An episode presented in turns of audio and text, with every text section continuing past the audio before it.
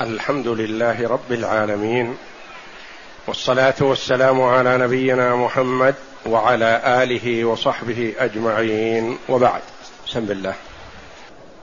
بسم الله الرحمن الرحيم.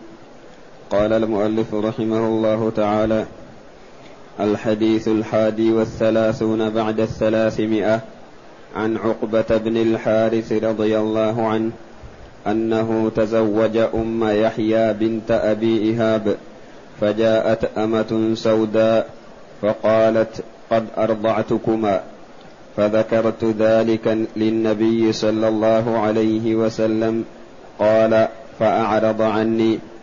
قال فتنحيت فذكرت ذلك له فقال وكيف وقد زعمت أن قد أرضعتكما؟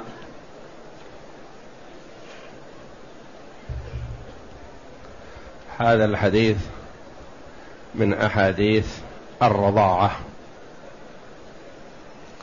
عن عقبة ابن الحارث رضي الله عنه وهو الصحابي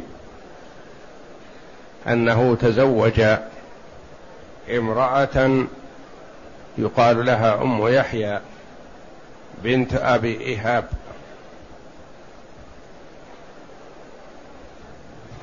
وكان في مكان بعيد عن النبي صلى الله عليه وسلم. فجاءت أمة يعني امرأة مملوكة. غالبا ما يطلق على الأمة إذا قيل أمة أي رقيقة. وإذا قيل أمة الله فهو يشمل النساء كلهن. لكن إذا قيل أمة فقط يعني مملوكة. فجاءت أمة فوصفها بأنها سوداء. فقالت قد أرضعتكما. يقول فقلت لم أخبر بذلك. يعني لا علم عندي بأنك أرضعتيني إلا الآن. أنا الآن أتزوج. وأنت الآن علمت منك الرضاع. من قبل ما علمت. وسأل قومه فقال لا ندري. وسألهم عن الحكم فقالوا لا ندري. يقول فركبت إلى النبي صلى الله عليه وسلم. لأنه المرجع عليه الصلاة والسلام في حال حياته. فذكرت ذلك للنبي صلى الله عليه وسلم قال فأعرض عني. والإعراض هذا إشارة منه صلى الله عليه وسلم لترك هذه المرأة. كأنه ما نهاه عليه الصلاة والسلام نهيا صريحا. قال فتنحيت إلى الجهة التي فيها جهة وجه النبي صلى الله عليه وسلم. فذكرت ذلك له أكدت. فقال كيف؟ وقد زعمت أن قد أرضعتكما. يعني كيف تبقى معك؟ المرأة تبقى زوجة لك وقد زعمت هذه الأمة بأنها أرضعتكما معا فأنتما أخوان من الرضاعة. ولا يسوغ أن تبقى الأخت من الرضاعة زوجة لأخيها من الرضاعة لأن الرضاعة تحرم ما تحرم الولادة. فكما أنه يحرم عليه أن يتزوج أخته من النسب فكذلك يحرم عليه أن يتزوج أخته من الرضاعة. وهنا الكلام عن المرأة نفسها هي تقول فهي تقول عن نفسها ومتأكدة من ذلك. وسواء علم الراضع أو الراضعه أو لم يعلما فإذا قالت المرأة المرضعة بأنها أرضعتكما معا وجب التفريق. ولا يحتاج إلى طلاق لأنها ليست بزوجة فتطلق. وأما من ناحية الأولاد لو وجد أولاد فالأولاد شرعيون لأن هذا الوطء بشبهة. فيكون الأولاد لأبيهم وأمهم. وإذا وجد الشك في الرضاع وجد الشك فلا يخلو. إن كان قبل الدخول فلا يجوز الإقدام عليه وقد قيل إن فيه رضاع. وأما إذا كان بعد الدخول فالنكاح ثبت ووجد فلا يفرق بينهما إلا بيقين بشيء مؤكد. فلا يفرق بينهما إلا بيقين إلا من باب الورع وترك المشتبه فيه.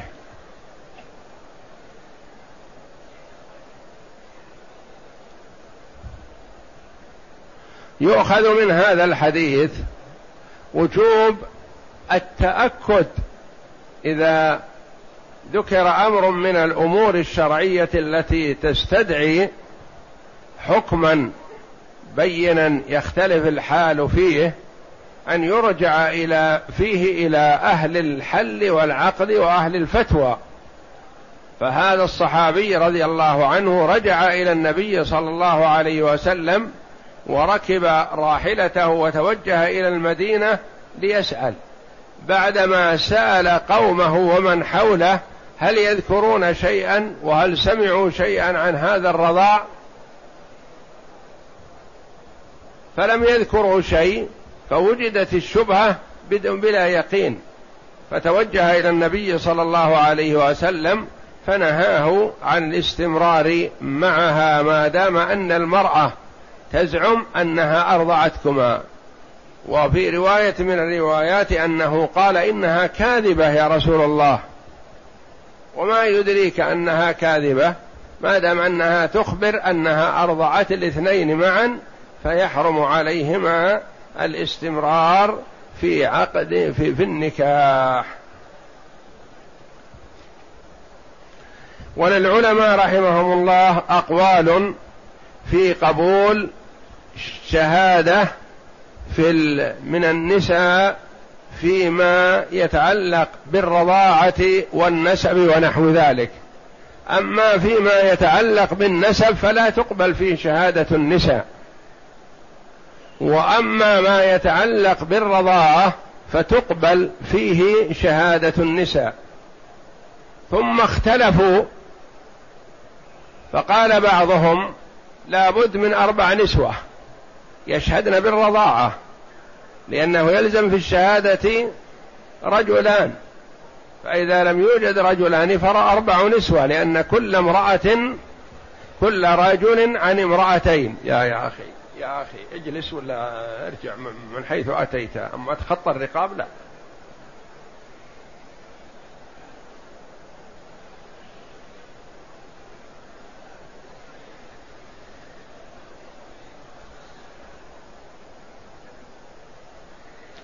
وقال بعضهم لا بد من شهادة امرأتين حتى يثبت الرضاع. والحديث هذا دل على أنه يكفي فيه شهادة امرأة واحدة حتى ولو أمة. وبهذا أخذ الإمام أحمد رحمه الله لأنه كان وقافا عند سنة رسول الله صلى الله عليه وسلم إذا ثبت لديه الحديث أخذ به وترك ما سواه.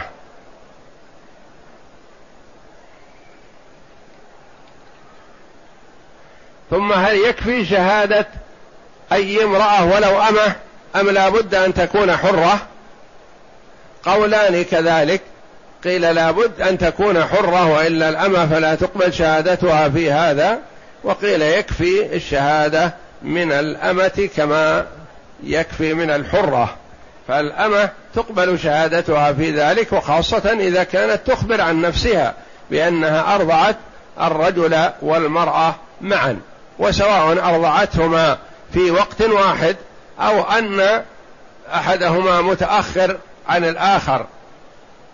فسواء أرضعت الرجل مثلا في أول رضاعها وأرضعت الأخيرة المرأة من آخر أولى مع آخر أولادها وقد يكون بينهما أكثر من عشر سنوات ويكونان أخوان من الرضاعة.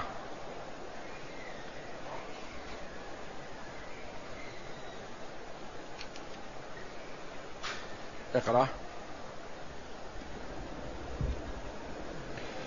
المعنى الإجمالي تزوج عقبة بن الحارث أم يحيى بنت أبي إهاب فجاءت أمة سوداء فأخبرته أنها قد أرضعته وأرضعت زوجه وأنهما أخوان من الرضاعة.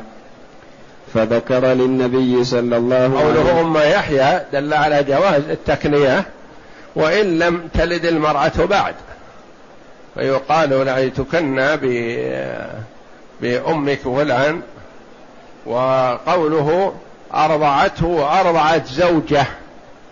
زوجة المراد بها المرأة والمرأة يقال لها زوجا ويقال لها زوج زوج وزوجة.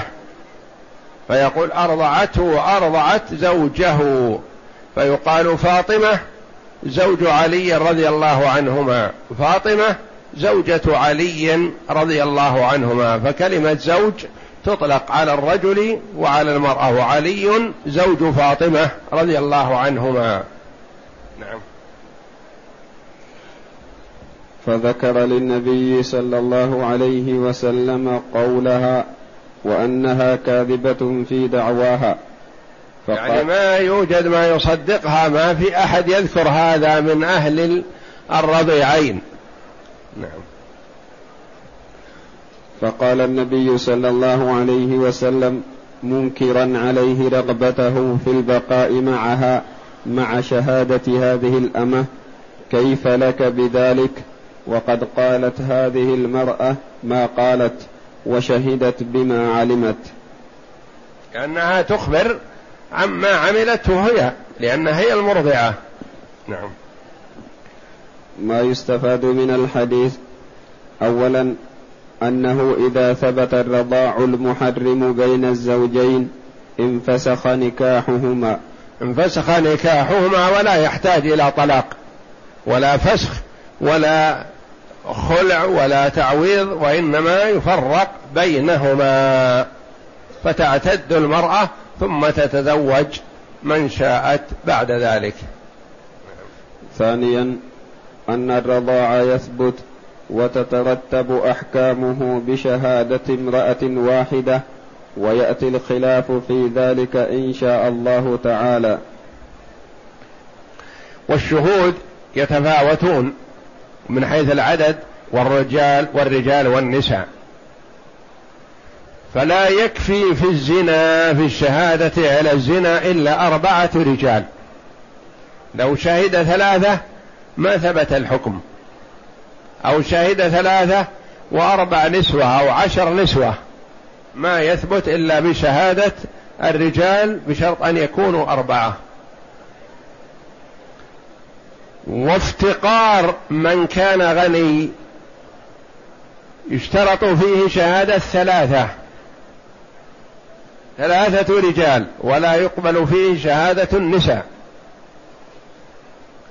في الأموال وما يؤول إليها يقبل فيه شهادة رجلين أو شهادة رجل وامرأتين. في الرضاعة خاصة وعيوب النساء يكفي فيه شهادة امرأة.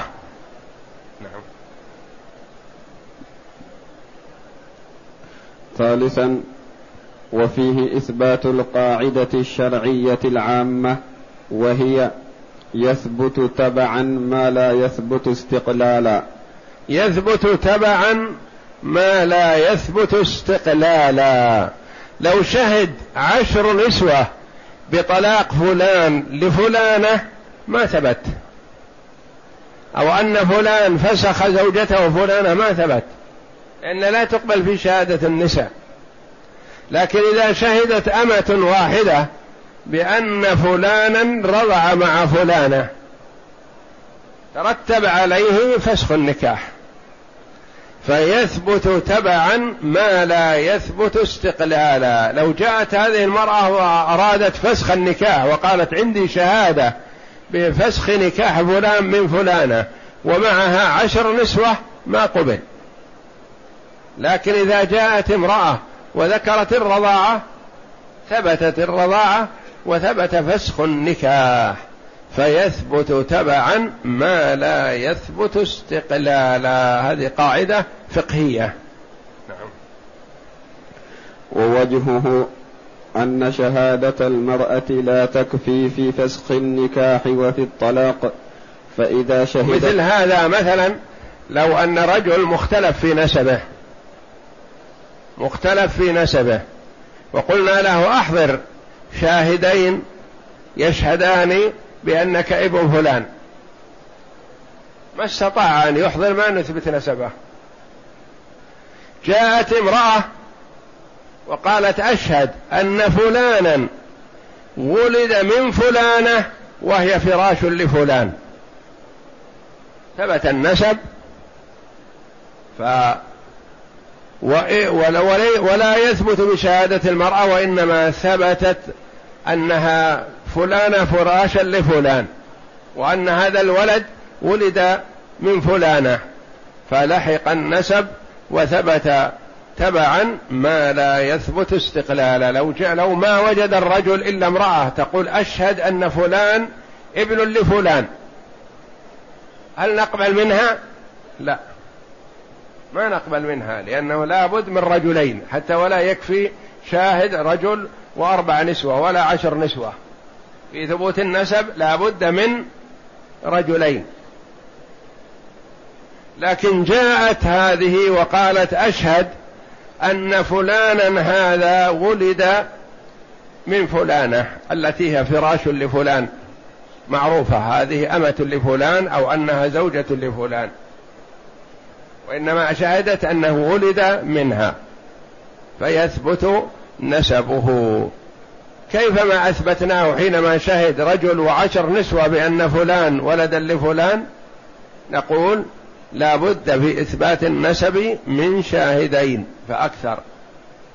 ويكفي في الولادة شهادة امرأة. نعم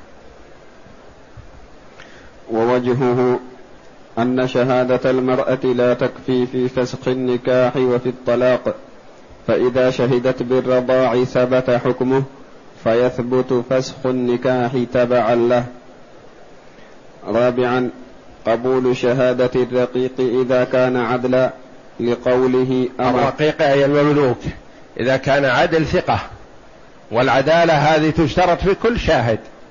أما إذا كان فاسق رجلا كان أو امرأة فلا يقبل لأن الله جل وعلا قال واستشهدوا آه، ذوي عدل منكم.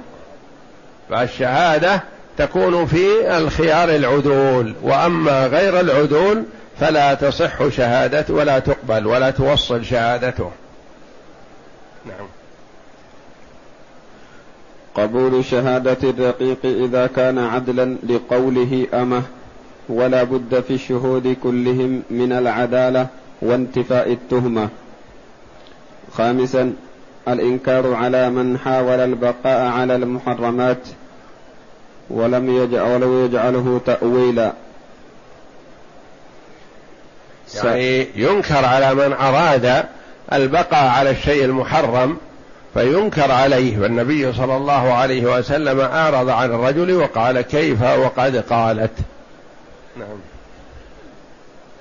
سادسا أن وطأ الشبهة لا يوجب شيئا وصاحبه معذور عن حد الدنيا وعذاب الآخرة. لأن وطأ الشبهة لا يوجب شيء يعني ما يجب به حد ولا يعزر يقول كيف؟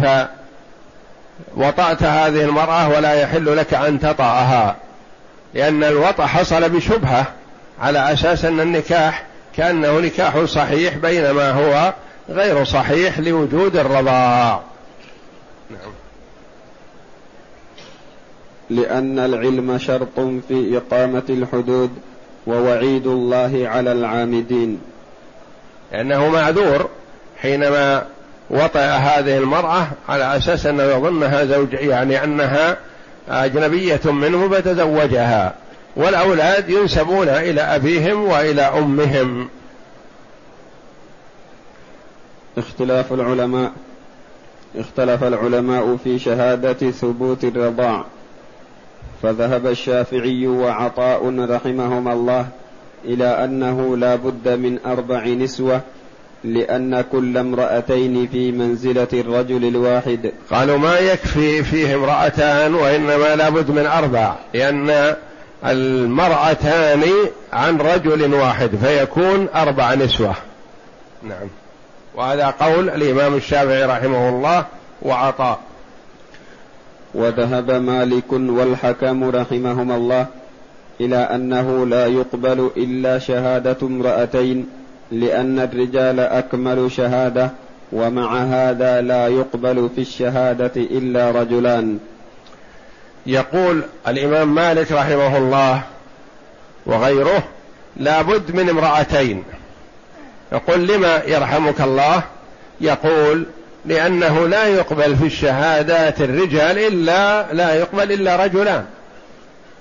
والرجال أكمل من النساء فإذا لم فإذا لم تقبل شهادة رجل واحد فمن باب أولى أن لا نقبل شهادة امرأة واحدة بل لا بد أن تكون على الأقل شهادة امرأتين. نعم. وذهب الحنفية إلى أنه لا يقبل إلا رجلان أو رجل وامرأتان. لقول الحنفية أصحاب أبي حنيفة رحمه الله يقول لا يقبل إلا شهادة رجلين. لابد أن يكون بشهادة رجلين الرضاع. أو رجل وامرأتان. يعني يعتبره مثل سائر الشهادات الأموال وما يتعلق بالمال. نعم. لقوله تعالى واستشهدوا شهيدين من رجالكم فإن لم يكونا رجلين فرجل وامرأتان. والجمهور على عدم العمل بهذا الحديث وحملوه يعني كما سمعنا الإمام الشافعي يقول أربع نسوة. الإمام مالك يقول لابد من شهادة امرأتين. الإمام أبو حنيفة يقول لا يقبل فيه إلا شهادة رجلين أو رجل وامرأتان. إذا الجمهور اللي هم الأئمة الثلاثة وجمع لا يعملون بهذا الحديث. يؤولونه يعني ما يردونه رحمة الله عليهم وإنما يلتمسون العذر. نعم.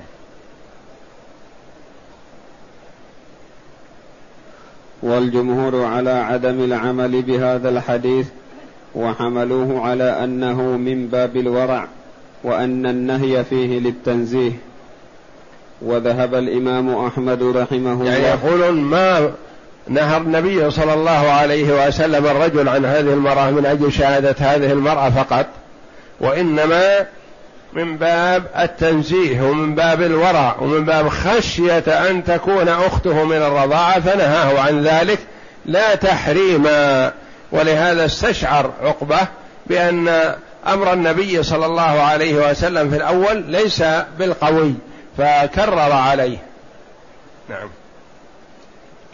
وذهب, وذهب الإمام أحمد رحمه الله وهو من مفرداته عن الأئمة الثلاثة إلى أنه يكتفى لثبوت الرضاع بشهادة امرأة مرضية. وقد نقل عن عثمان وابن عباس. وهذا مذهب الإمام أحمد رحمه الله أنه وهو هذا من مفرداته لأنه خالف فيها الأئمة الثلاثة. الإمام أحمد رحمه الله له مفردات فإذا صح الحديث أخذ به ولا يبالي. وافقه أحد من الأئمة أو خالفه لأن الأئمة الثلاثة كلهم قبله. رحمة الله عليهم جميعا. فالإمام الشافعي شيخه والإمام مالك شيخ شيخه. والإمام أبو حنيفة قبلهم قبلهم كلهم. فالأئمة الثلاثة قبل الإمام أحمد رحمة الله على الجميع. لكن إذا صح الحديث لدى الإمام أحمد أخذ به ولا يبالي بمن خالفه من الأئمة رحمة الله عليهم. وهم مع اختلافهم رحمهم الله يود بعضهم بعضا ويترحم بعضهم على بعض ويثني بعضهم على بعض وهم يختلفون في بعض المسائل الفرعية. ما هم مثل اختلافنا؟ إذا اختلف الاثنان يتنابزا بالألقاب وبدأ يتنافران ولا يجتمعان في مكان ونحو ذلك. لا. الإمام الشافعي رحمه الله يقول خرجت من بغداد وما خلفت فيها أورع ولا أعلم ولا أفقه من الإمام أحمد من أحمد بن حنبل. وهو يخالف في بعض المسائل. والإمام أحمد رحمه الله يذكر عن شيخه الإمام الشافعي ويثني عليه الثناء الجيد حتى تمنت ابنة الإمام أحمد أن ترى هذا الرجل الذي يثني عليه أحمد لأن ثناء أحمد ليس من السهل. ولا يثني على كل رجل إلا من يستحق الثناء حقيقة. فكانت تتمنى أن ترى أو أن آه، تعلم شيئا من فعله من فعل الإمام الشافعي رحمه الله حتى يسر الله لها ذلك فرأته. نعم. وقال بهذا القول طاووس والحسن والزهري والأوزاعي وإسحاق. وقيل هذا قول الإمام أحمد رحمه الله أن قال به قبله رحمه الله أمير المؤمنين عثمان بن عفان رضي الله عنه وابن عباس حبر هذه الأمة وترجمان القرآن وحسبك بهذين الرجلين ذا النورين رضي الله عنه الذي حفظ القرآن في حياة النبي صلى الله عليه وسلم وهم قلة من الصحابة الذين حفظوا القرآن في حياة النبي صلى الله عليه وسلم. منهم عثمان بن عفان رضي الله عنه. وابن عباس حبر هذه الأمة وترجمان القرآن والذي دعا له النبي صلى الله عليه وسلم. اللهم فقهه في الدين وعلمه التأويل. رضي الله عنهم. نعم. قال بهذا. وقال بهذا القول طاووس والحسن والزهري والأوزاعي وإسحاق رحمهم الله. ودليل هذا القول حديث الباب الذي تقدم شرحه وهو دليل واضح صحيح. هو واضح في دلالته وصحيح في سنده. لا إشكال فيه. نعم. فائدة ينبغي حفظ الرضاع وضبطه في حينه وكتابته. ينبغي والناس يتساهلون في هذا كثير ولا ينبغي التساهل في هذا لأنهم يرضع لأن المرأة ترضع الصبي مثلا وتظن أنه هذا شيء معلوم. بينما هو إذا مضى عشرات السنين نسي أو ربما ذهبت هي ولا يدرى عن هذا. وإنما يحسن ضبطه والإشهاد عليه وتعليم أهل الرضيعين وإفهامهم ذلك حتى لا يقع التزاوج بين رضيعين. فيحفظ من رضع منه ولده فيحفظ من رضع منه ولده ومن شاركه في الرضاع ومن رضع من لبنه ويبين مقدار الرضاع ووقته. حتى لا تقع المشكلات بعد النكاح فيحصل التفرق والندم وتشتت الأولاد والأسف على الماضي وغير ذلك من المفاسد الكثيرة. والله أعلم وصلى الله وسلم وبارك على عبده ورسول نبينا محمد وعلى آله وصحبه أجمعين.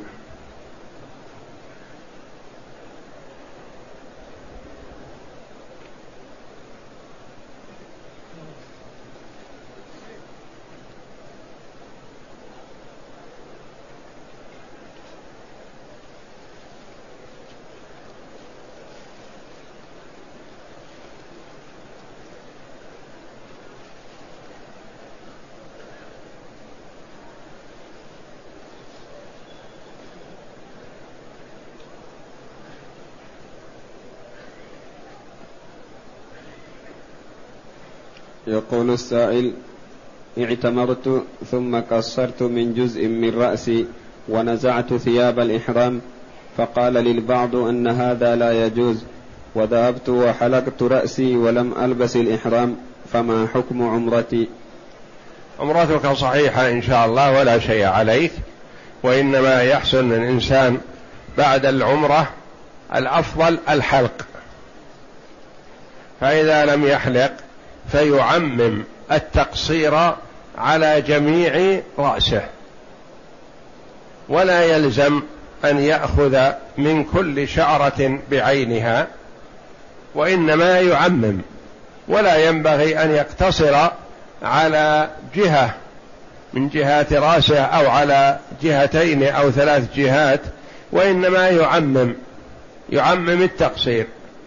وإن قال بعض العلماء رحمهم الله بأنه يكفي إذا أخذ ولو ثلاث شعرات تكفي. فمثلا إذا كان المرء قد قصر وانتهى ولم يعمم نقول لعله يكفي كذلك. لكن إذ قبل أن يقصر نقول له عمم التقصير على شعر رأسك ولا يلزم أن تقصر من كل شعرة بعينها.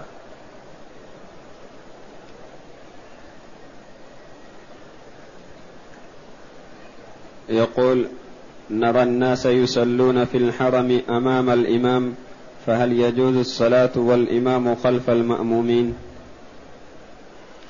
صلاة المأمومين أقرب إلى الكعبة من الإمام في غير جهة يعني كأن يكون الإمام مثلا يصلي خلف المقام بينه وبين الكعبة مسافة. والمأمومون يصلون بين الركن اليماني والحجر الأسود الصف الأول منهم بينه وبين الكعبة ذراع.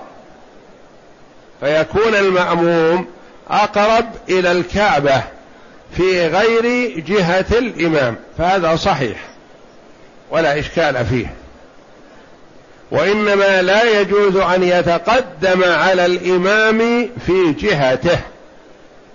الإمام يصلي خلف المقام ويأتي أشخاص يصلون بحذاء الباب مثلا بينهم وبين الكعبة مسافة مترين أو ثلاثة لا ما يجوز لأن الإمام خلفهم. ولا يجوز أن يتقدم المأموم على الإمام في جهته. فعلى المأمومين أن يتنبهوا لهذا.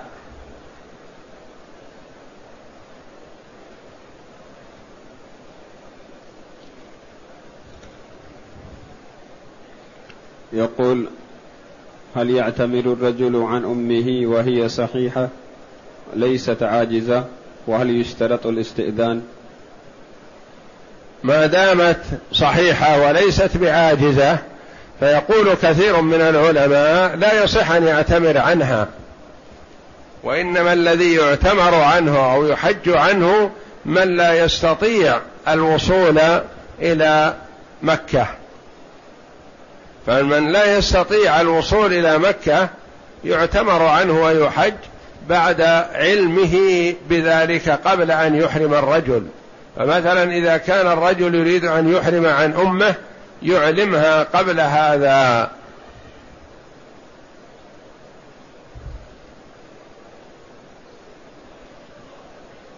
يقول رجل يشفع بعد وتر الإمام ما السنة في حقه؟ هل يقرأ التشهد؟ وقول رب اغفر لي ولوالدي أثناء جلسته بين السجدتين.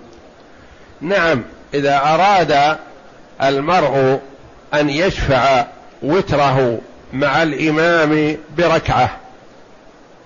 فإنه يصلي مع الإمام صلاة الوتر ويجلس معه للتشهد. فإذا سلم الإمام يقوم المرء كأنه مسبوق يقوم ويأتي بركعة. فإذا سجد السجدتين جلس للتشهد لأن التشهد في حقه هو هذا. أما التشهد الأول اللي كان مع الإمام فهذا ليس عليه وإنما هو من باب متابعة الإمام فتشهده هو بعدما يكمل الركعتين يتشهد ويسلم.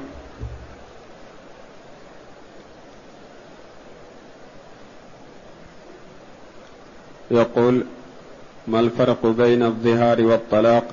وكيف يتم الظهار وما كفارته. الطلاق محدود بعدد يطلق مرة واحدة ثم يراجع إن شاء. يطلق الثانية ثم يراجع إن شاء. فإذا طلق الثالثة فلا رجعة حينئذ إلا بعد أن تنكح زوجا غيره. الطلاق إذا كان يسوغ له الرجعة يرجع بلا كفارة ولا فدية ولا مهر ولا عقد جديد على الزوجة. الظهار إذا ظاهر منها الظهار أولا هو في حد ذاته محرم ولا يجوز وسماه الله جل وعلا منكر من القول. بخلاف الطلاق فليس بمنكر. فالظهار منكر وإنهم لا يقولون منكرا من القول وزورا. فإذا ظاهر الرجل من امرأته فلا يسوغ له أن يرجع عليها إلا بعد أن يكفر. وإذا كفر رجعت له بدون عقد ولا مهر. و والظهار لا عدد له. لو ظاهر الرجل من امرأته مرة ثم كفر وعادها إلى عصمته ثم ظاهر ثانية وثالثة ورابعة فهكذا فلا بأس عليه إلا أن نفس الظهار محرم ولا يجوز فعله فإذا فعل ووقع في المحرم وأراد أن يعود عما قال فعليه أن يكفر عن الظهار وكفارة الظهار هي عتق رقبة فإن لم يجد فصيام شهرين متتابعين فإن لم يستطع أطعم ستين مسكينا.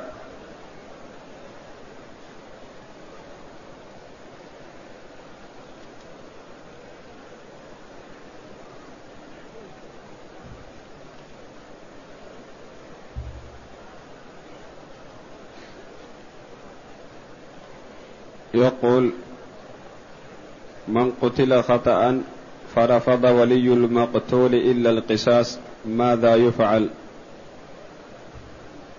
ليس لهم القصاص ما دام القتل خطأ فالقتل خطأ فيه الدية وفيه الكفارة. الدية حق لأولياء المقتول خطأ. يرثونها كما يرثون ماله. وفيه على القاتل خطأ الكفارة وهي عتق رقبة. فإن لم يجد فصيام شهرين متتابعين. وليس الشرع كما يرغب هذا أو هذا أو رفض هذا أو هذا وإنما الكل ملزمون بما شرعه الله جل وعلا. فالله جل وعلا جعل لأولياء المقتول عمدا عدوانا الخيار بين ثلاثة أمور. القصاص أو الدية أو الكفارة أو العفو مجانا. وجعل جل وعلا للقاتل خطأ عليه الدية لأولياء المقتول ولهم العفو مجانا.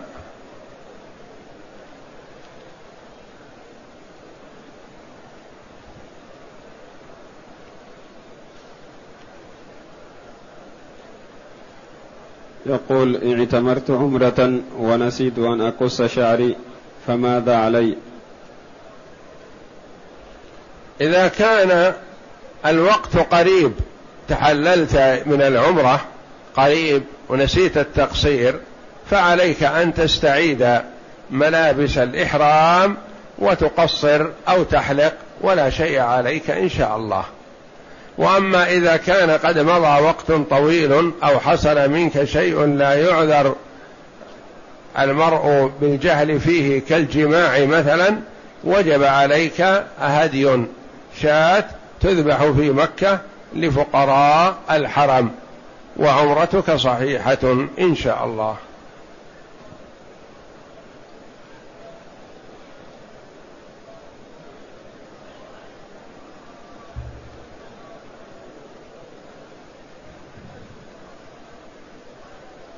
يقول اعتمرت لنفسي وأريد أن أعمل عمرة لزوجتي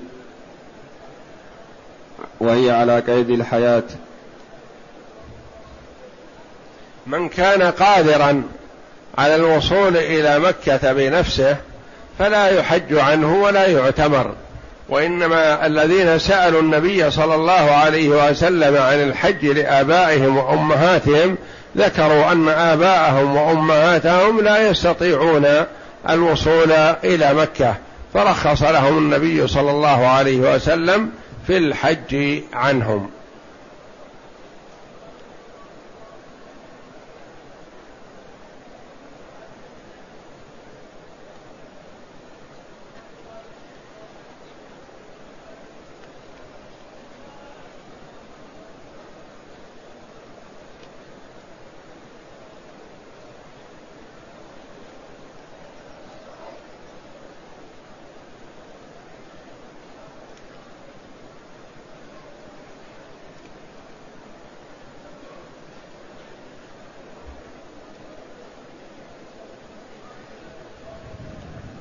يقول هل العمرة في شهر رمضان الكريم تعدل حجة؟ وهل العمرة في العشر أي في الأيام العشر الأواخر أفضل؟ قال النبي صلى الله عليه وسلم العمرة في رمضان تعدل حجة وفي رواية معي.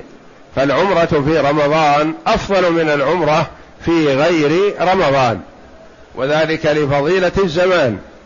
فإذا اجتمع فضيلة الزمان وفضيلة العمل كانت أفضل من عمل بغير الزمان الفاضل.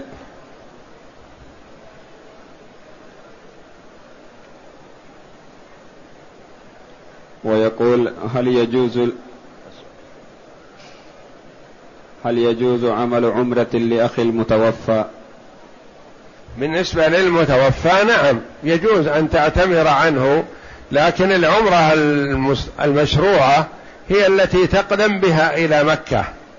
يعني إذا أتيت إلى مكة بعمرة عن نفسك أو عن من شئت ولا ينبغي لمن كان بمكة أن يخرج للإتيان بعمرة وخاصة إذا كان قدم مكة قريبا بعمرة. أدى عمرة عن نفسه فلا يخرج للإتيان بعمرة أخرى. فإن سافر إلى مكان ما ورغب في العودة إلى مكة فيعود إليها بعمرة عن نفسه أو عن من شاء. يقول إذا كنت صليت مع الإمام الثاني في صلاة التراويح هل أدرك ثواب قيام ليله يقول النبي صلى الله عليه وسلم لما صلى بأصحابه ليلة إلى قرب السحر قالوا يا رسول الله لو نفلتنا بقية ليلتنا يعني لو صليت بنا إلى آخر الليل. فقال عليه الصلاة والسلام أما إنه من قام مع الإمام حتى ينصرف كتب له قيام ليلة. والمراد والله أعلم قام مع الإمام في صلاة التراويح. يعني قام بدأ مع الإمام وانتهى مع الإمام حتى ولو لم يستغرق زمنا طويلا بل استغرق ساعة أو أقل أو أكثر فإن هذا يكتب له بإذن الله قيام ليلة. وأما من صلى بعض التراويح مع الإمام فلا يحصل له هذا الفضل والله أعلم.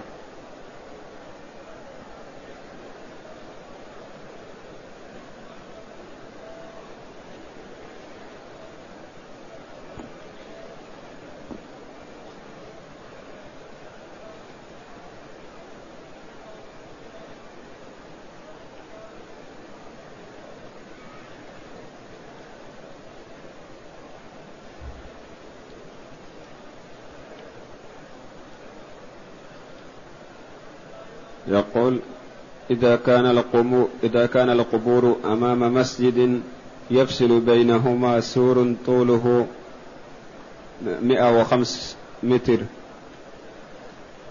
ما حكم ذلك الصلاة في ذلك المسجد؟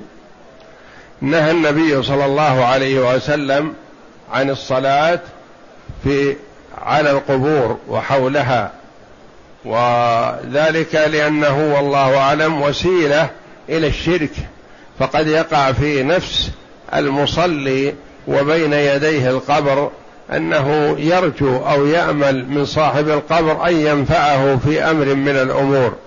وذلك إن فعل فهو شرك أكبر مخرج من الملة والعياذ بالله. فيجب إبعاد القبور عن المساجد. ولا تدفن القبور في المساجد ولا ملاصقا بها وإنما يجب أن تكون المقابر في ناحية والمساجد داخل البلد وبين البيوت وحول الناس أسهل لأداء الجماعة. وأما المقابر فتكون على طرف في ناحية من البلد. ولا ينبغي أن يتعمد بل لا يجوز أن يتعمد أن يدخل القبر في المسجد ولا أن يبنى المسجد على القبر. فإذا كان المسجد بني على القبر فالصلاة في المسجد غير صحيحة. وإذا كان المسجد بني اولا ثم أدخل فيه القبر فيجب نبش القبر وإدخال ودفنه في مقابر المسلمين.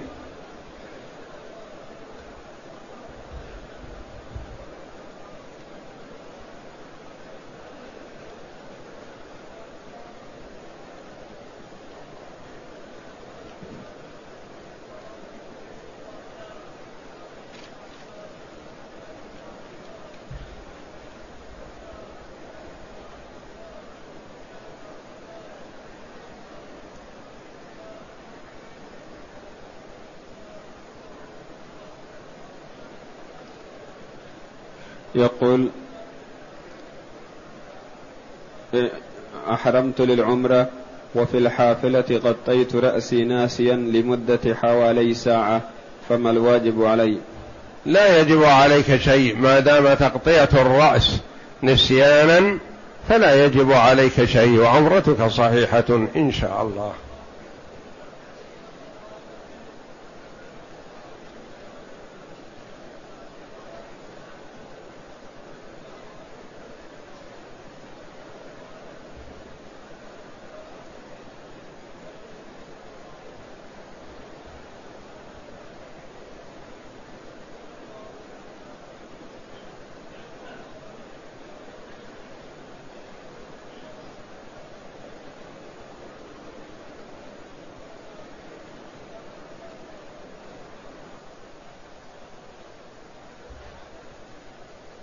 سؤالان في مجاوزة الميقات يقول إنني تهيأت للإحرام ولبست ملابس الإحرام ولكني لم أتلفظ بالنية عند الميقات لأني جهلت محاذاة الميقات. فما الحكم؟ ما دام أن الرجل متهيئ للإحرام وناو في قلبه وجاء من بلده بنية الدخول بنية النسك وقد لبس ملابس الإحرام فيكفيه هذا وإن لم ينطق بالنية. ما دام أنه في يستشعر أنه قصد النسك بقلبه وجاء بهذه النية وإن لم يتلفظ بقوله لبيك عمرة أو اللهم إني نويت العمرة أو نحو ذلك من الألفاظ لأن التلفظ بالنية ليس بشيء لا يست... آه... ليس بواجب ولا سنة وإنما هو مباح كما قرر ذلك كثير من العلماء. وإنما النية محلها القلب. النية محلها القلب. والتلفظ بها أحيانا في بعض العبادات بدعة وفي بعض العبادات وارد. فينبغي أن يتقيد بما ورد. لا يجوز أن نتلفظ بالنية في الصلاة. ويجوز أن نتلفظ بالنية في الحج والعمرة. ويجوز أن نتلفظ بالنية في الأضحية مثلا. اللهم هذا منك ولك اللهم هذا عن فلان مثلا. فالتلفظ بالنية فيما ورد لا بأس به. وما لم يرد لا ينبغي أن يفعل لأن في هذا مخالفة لسنة النبي صلى الله عليه وسلم. وبعض الناس يجهل عند تكبيرة الإحرام يأخذ زمنا نويت نويت نويت وكان هكذا أصلي إلى آخره. هذا جهل ولا يجوز. إلى ماذا قمت؟ حينما سمعت المؤذن المقيم يقول قد قامت الصلاة قمت للصلاة ووقفت للصلاة. فكبر تكبيرة الإحرام ولا تتلفظ بشيء واستحضر النية بقلبك. والنية محلها القلب.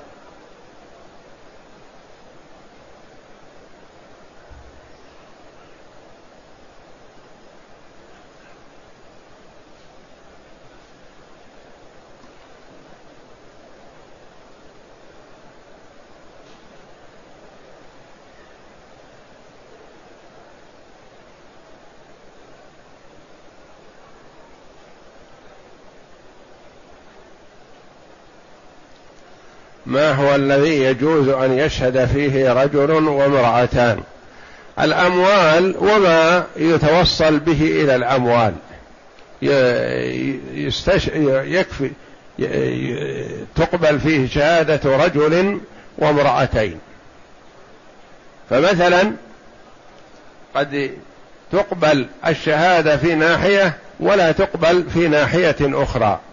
فمثلا هذا الرجل يزعم أن هذا سرق منه هذا الشيء بعينه ويطالب بإقامة الحد عليه.